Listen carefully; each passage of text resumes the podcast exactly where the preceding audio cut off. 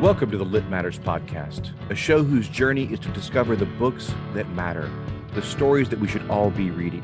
I'm your host, Chris Evans, and I've devoted decades in education examining this very topic. Each week, I'll be joined by a guest, fellow teachers, librarians, writers, and lovers of books from all walks of life who will advocate for a single transformative book, one that we should all be reading. Through this podcast, I hope to build a collective bookshelf of amazing stories, lit, that matters. Thank you for joining us on another episode of the Lit Matters podcast. Today, we are discussing William Shakespeare's classic Hamlet. And this is a text that I've probably read and reread more than any other in my life. It rattles through my brain. It has wormed its way into every conversation I seem to have. This is the story that's probably haunted me more than any other that I have ever read. And I am so excited to have today's guest to help me figure this out. We are joined by Ken Parker. He is a professor of English at Orange Coast College. Ken, welcome. Yeah, thank you very much. I um I'm haunted by it too. Which is why I ask you on here. We I think this this play has jointly haunted both of us together. We we've uh we've walked around our campus debating and discussing this for years uh, and, and, in some ways i would say even the origin of the show started with you that you know we had this conversation about text that everyone should be reading when we've had that for years um, so so i really appreciate you coming on and helping me figure out this text that continues to to to, to be a, a key part of my life. So, well, you know, brevity is the soul of wit, Polonius, right? Let's get straight to it. Um, this is a show about books, about books that we love, books that we think that matter. So, have Ken, have you always been a reader? Have you have you always been a lover of stories and books? What's your journey with reading? It always seems to me like it started kind of late, um, actually. That, um, but you know, when I think about it, I, I, read the usual books as a child. You know, I liked books about baseball and I liked, um, uh, you know, read Stuart Little and I read Charlotte's Web. And, uh, but it wasn't until about eighth grade uh, that I had a teacher, um, Ms. Melka, who just on Fridays would just say on, on, you know, for an hour, we're just going to read, bring something to read Mm-hmm. And so I started going into my parents' limited library and pulling off books that I, you know, for whatever reason, the cover, whatever reason looked good. So it was random. There was no direction just because I needed to read it for this class. And, and that started it. Um, and then I would read, you know, writers like Steinbeck, I think originally. And then I would read everything that Steinbeck wrote. I wouldn't read anybody else. And, um, and then about uh, 11th grade in high school, I had a teacher who uh, made a deal with me. And she said, I'll give you a book. You read a book, do a report on it. I'll give you a book. And then you read it and do a report on it.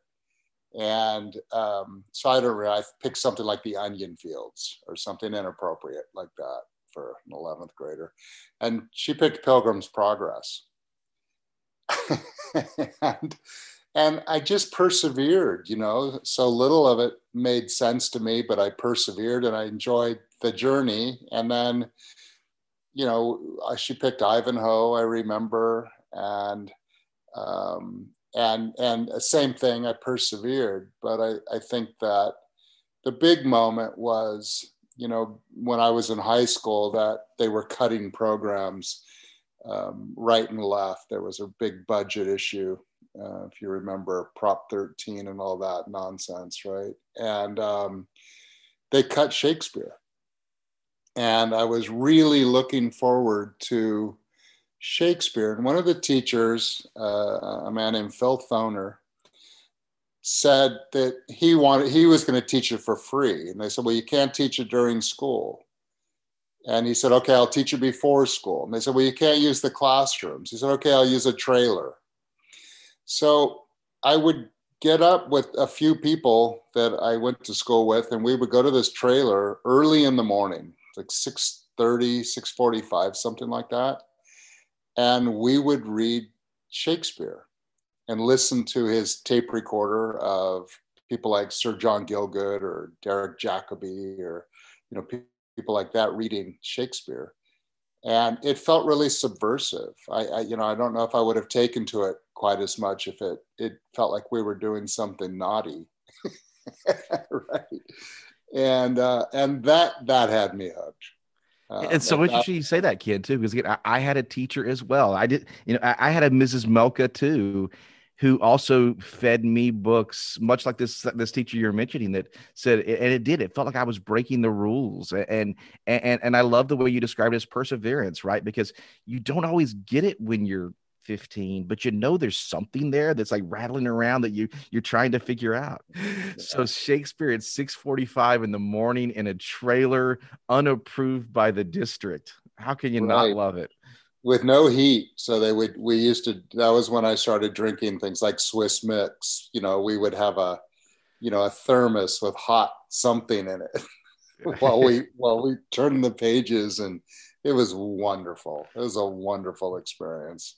It's it's Shakespeare. It probably should be uh, explored in in in the the cold and wind and rain, right? If we go back to the original, that's fantastic.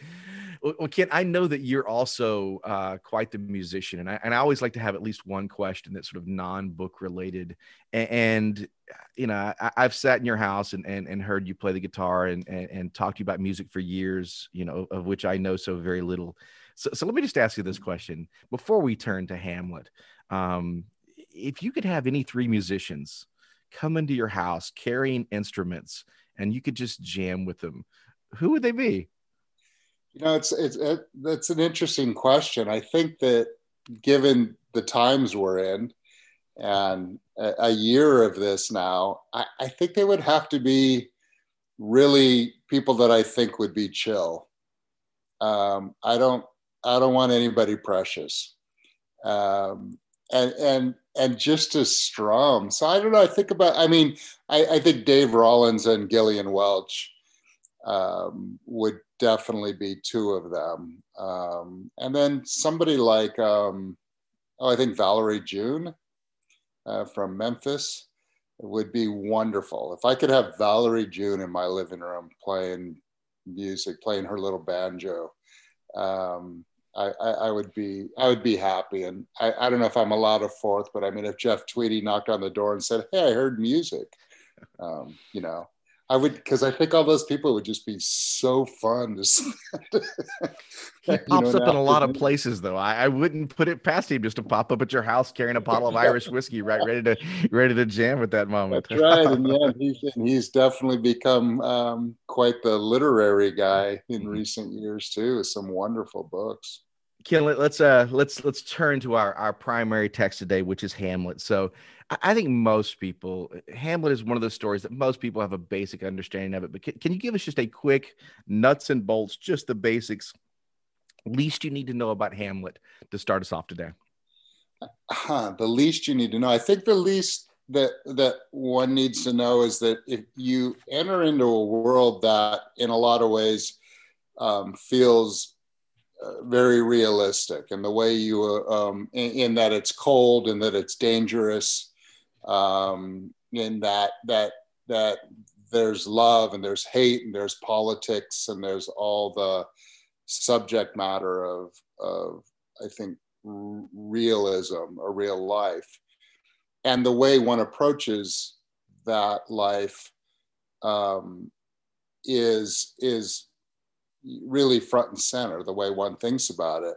And then all of a sudden quickly this ghost appears, this thing that can't be factored in, um, that can't be that that that one has to negotiate. Where just its appearance, everything has to be thought about differently, and everybody's scrambling to find a way to make sense of the world and that, that's i think that's as succinct a description i can give of hamlet as any.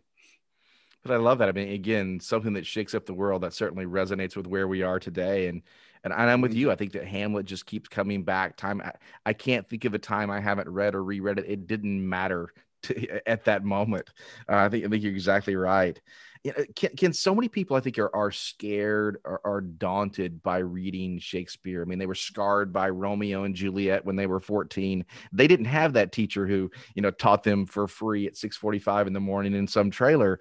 Um, what would you say to the people who are sort of hesitant to to to to, to visit Shakespeare or Hamlet or revisit it that, that they were, you know, they didn't know how to cope with it the first time they read it?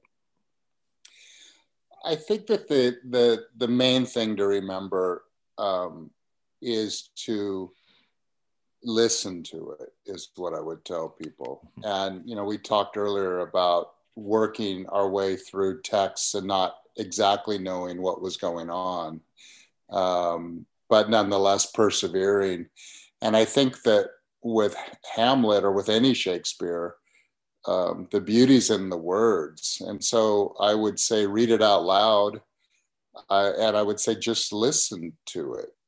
Um, you know, memorizing even little parts of Hamlet, uh, I, I, find really valuable with students that are having difficulty with it. Uh, when I teach uh, any Shakespeare, is just, you know, I don't say, memorize the entire third soliloquy or something, but I'll say, pick four lines and memorize them and then say them out loud and then think about how you would say them. And, and I think once that happens, um, that the, the richness of Shakespeare starts to seep in. You've got to get Shakespeare in your ear. And uh, just like music, right? And um, until that happens, it stays rather two dimensional, uh, I think. So that would be my advice get it in your ear.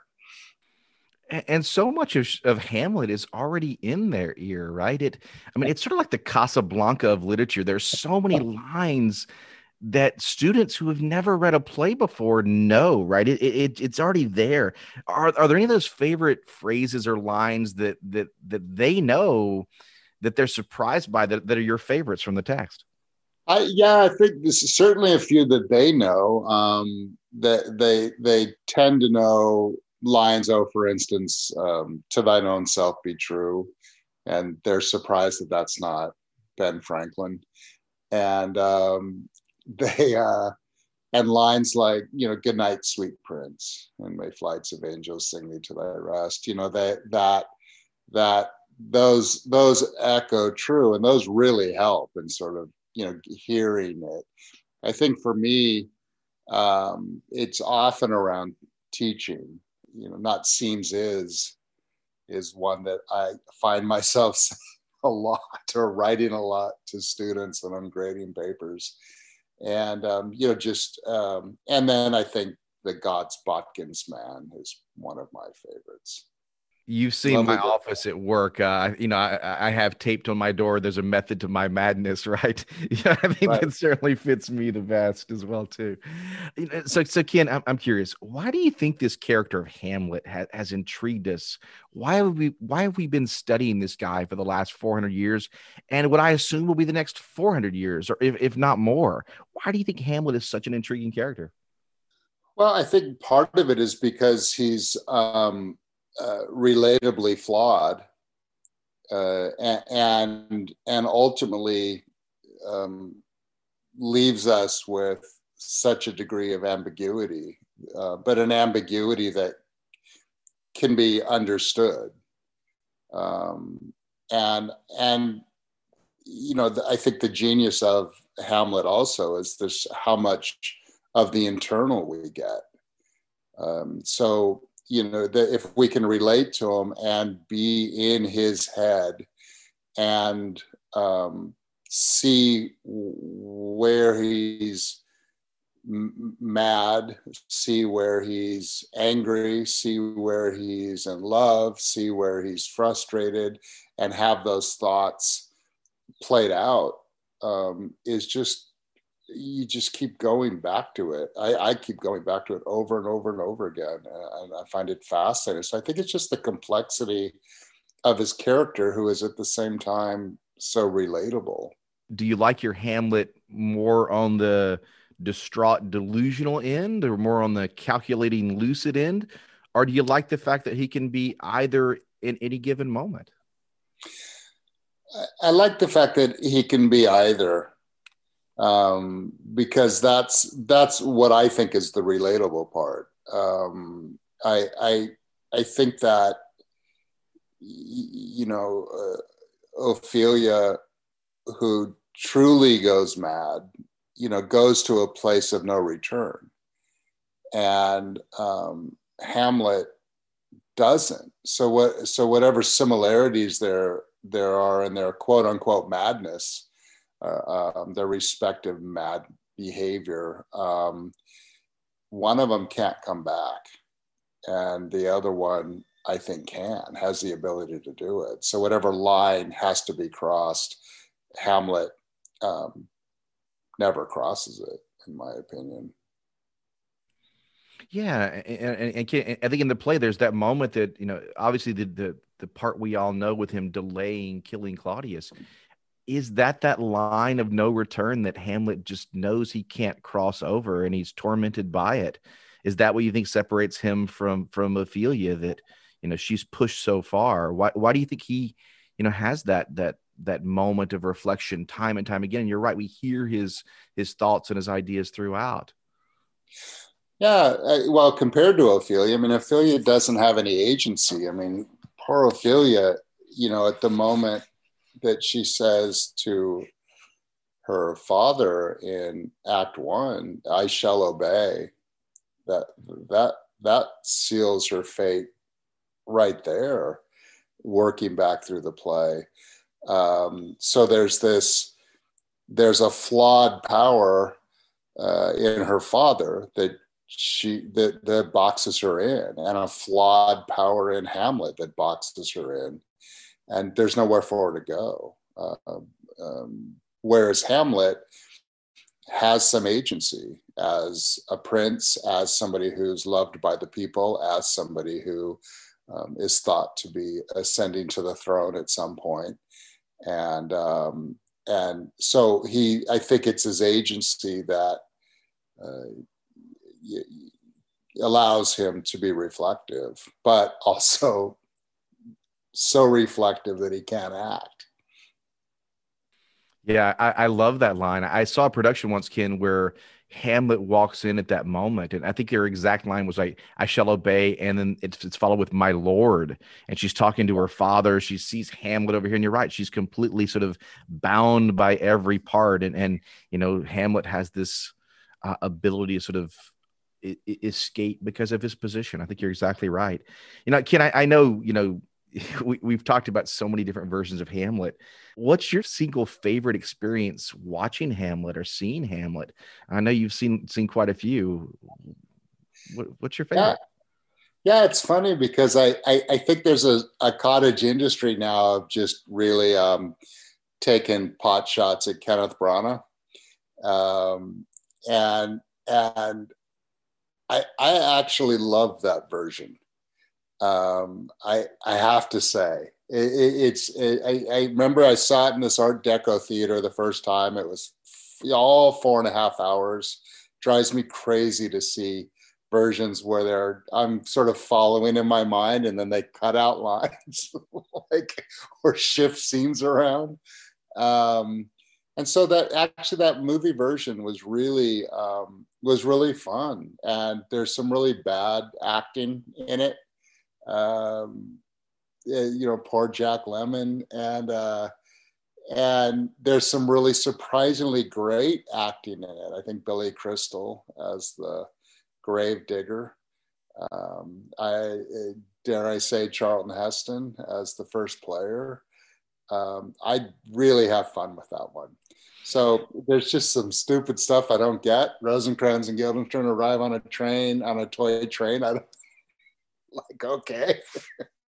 but that it's big and it's fun.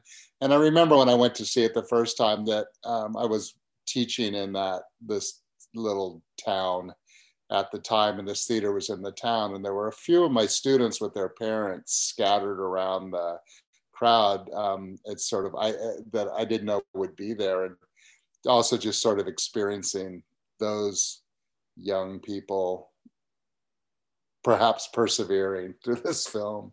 So I think that I think I think that that Branagh one, as many as I've seen, and I have to say when Hamlet, you know, versions that where there's just a slow brood, um, kind of drive me nuts. It's a four and a half hour play, and so if if Hamlet is just uh, the or or Hamlet as petulant teenager, um, is I I don't they don't sit with me as well as sort of big production fun stuff like Branagh's.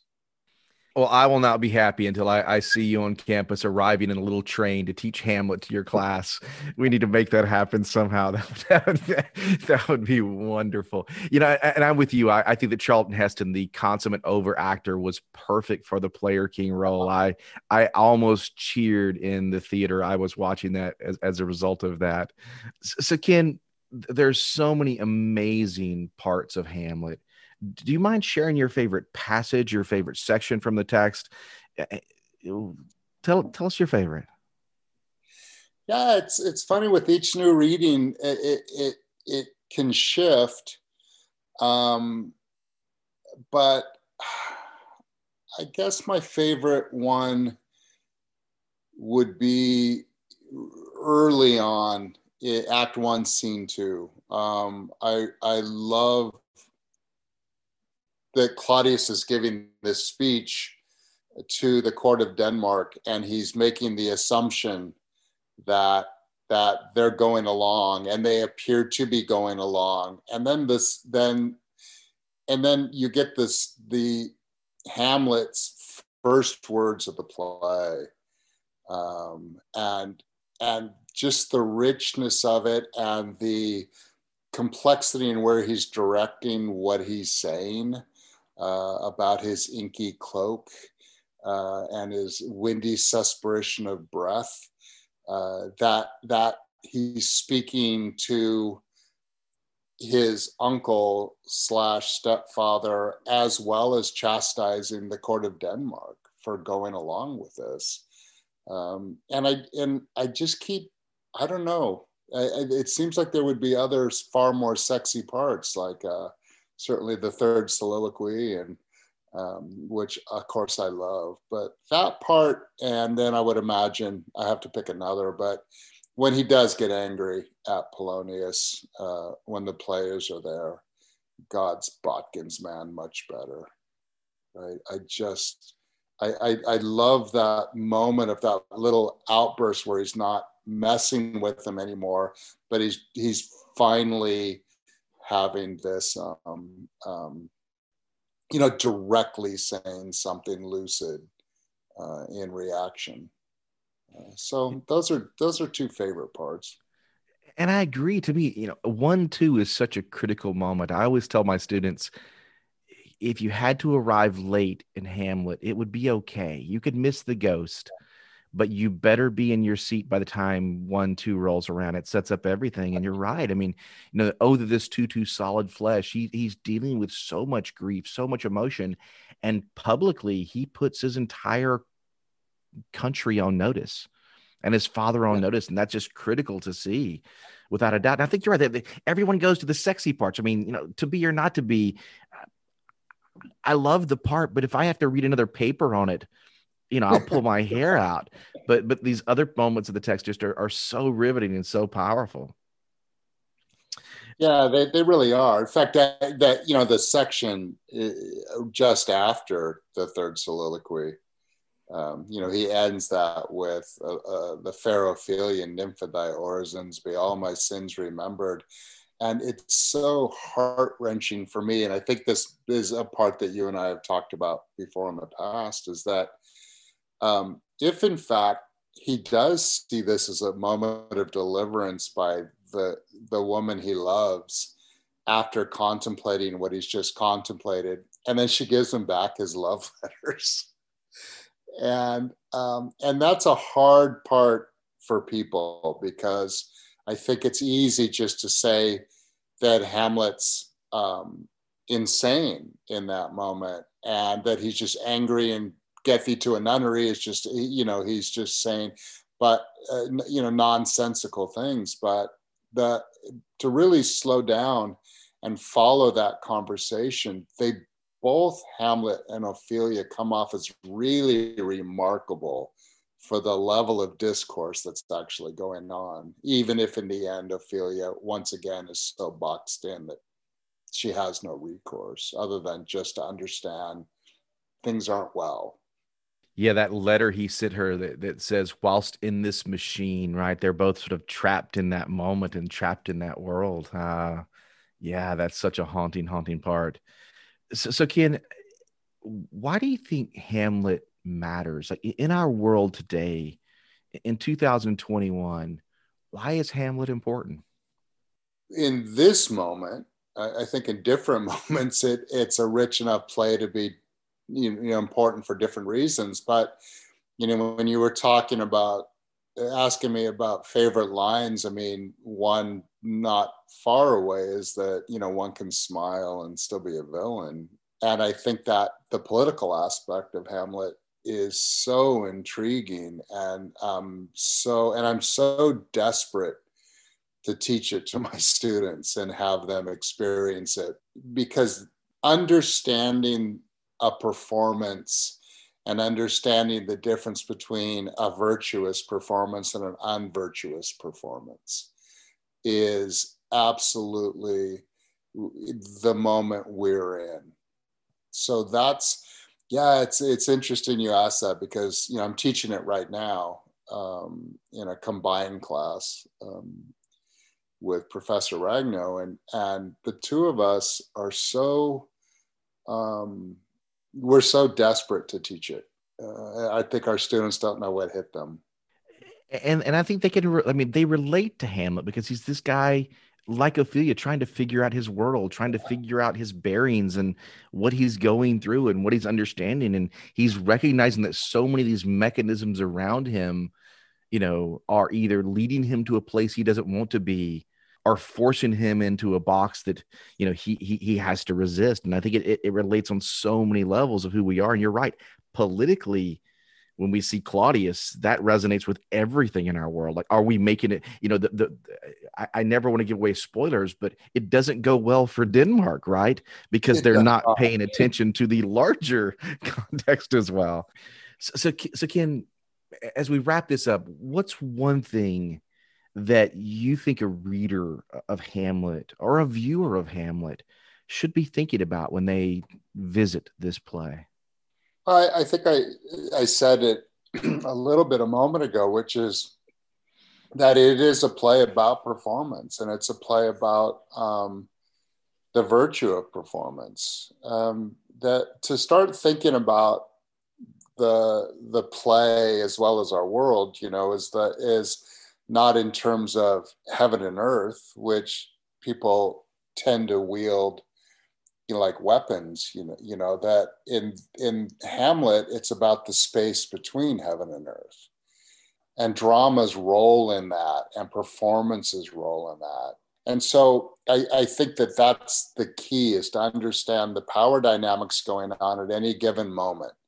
You know, I use a poker analogy with uh, uh, my students. You know that that you you're playing five card stud or something. You know that that you're that every time people walk on and off the stage, you have to kind of reshuffle the deck and figure out what the power dynamic it is, because that that indicates how people will speak, how people will respond, how people will strategize about what they want to get across, and then it gets reshuffled again with with every scene and that brings out the performative aspect to it. So i think that, that that's it that there's a there's this constantly shifting power dynamic that informs language and that there's a uh, um, that that everything's a performance all the world's a stage right in so many ways you're exactly right well, Ken, thank you so very much for joining us. I, I, I cannot wait to to revisit Hamlet again. I cannot wait to to see you again and have these conversations live.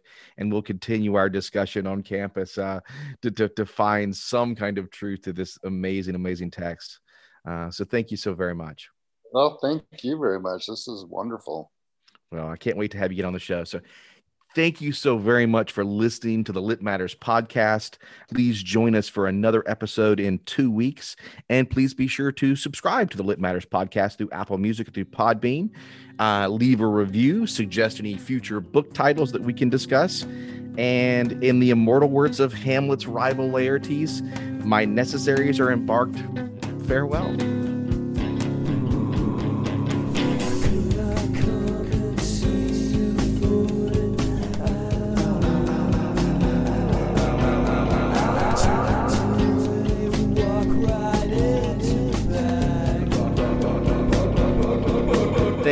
Listening to Lit Matters.